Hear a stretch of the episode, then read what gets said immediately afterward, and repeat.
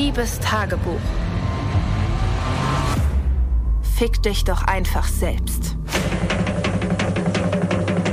Ich bin Sydney. Ein langweiliges 17-jähriges weißes Mädchen. Nichts Besonderes. EP.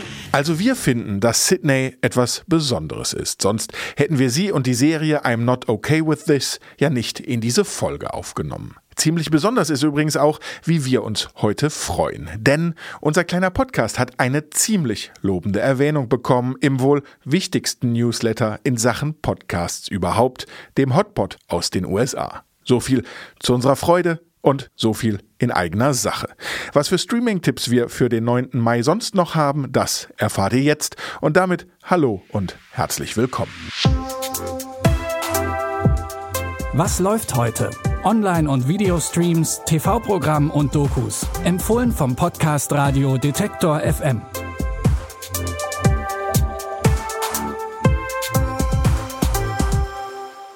Ein bisschen Carrie, ein bisschen Stranger Things, ein bisschen US Highschool Drama.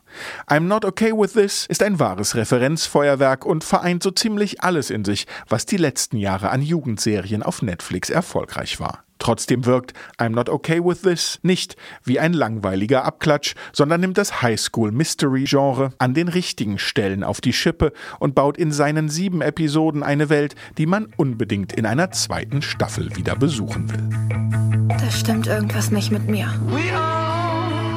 Was heißt das? Ich fühle mich irgendwie so anders.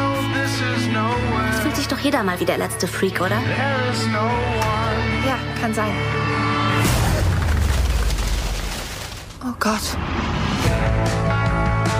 Liebes Tagebuch, was passiert verdammt nochmal mit mir? Wem der ganze Stil von I'm Not Okay With This übrigens bekannt vorkommt, die Comicvorlage zur Serie stammt von Charles Forsman, dem amerikanischen Zeichner, der schon die Vorlage zur gleichnamigen Netflix-Serie The End of the Fucking World lieferte. Es gibt so Orte, an denen will man lieber nicht sein. Ein Boxring zum Beispiel, in einem Gefängnis, in einem fremden Land. Das klingt nicht nur für Couch Potatoes wie uns wie die Hölle. Genau in dieser Situation befindet sich dummerweise Billy Moore im Film A Prayer Before Dawn wieder. Glücklicherweise ist er im Gegensatz zu uns aber zumindest Boxer, was das Ganze aber nur bedingt angenehmer macht.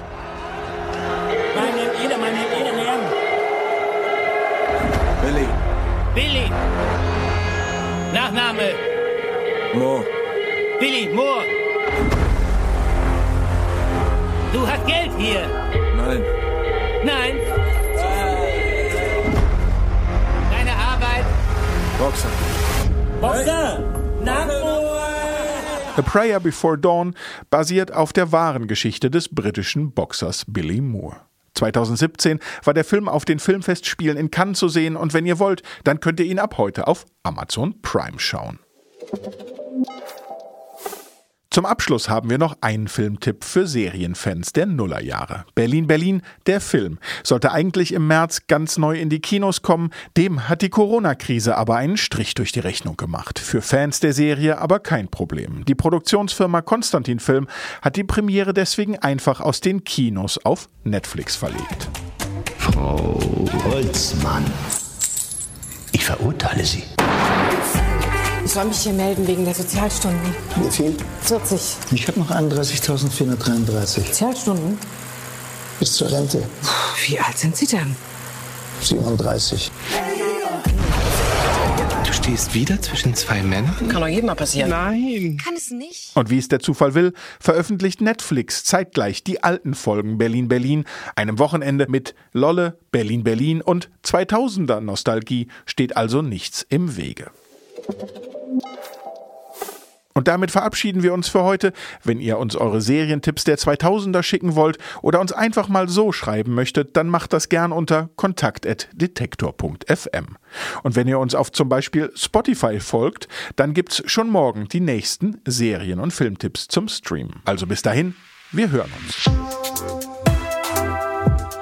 Was läuft heute? Online- und Videostreams, TV-Programm und Dokus. Empfohlen vom Podcast Radio Detektor FM.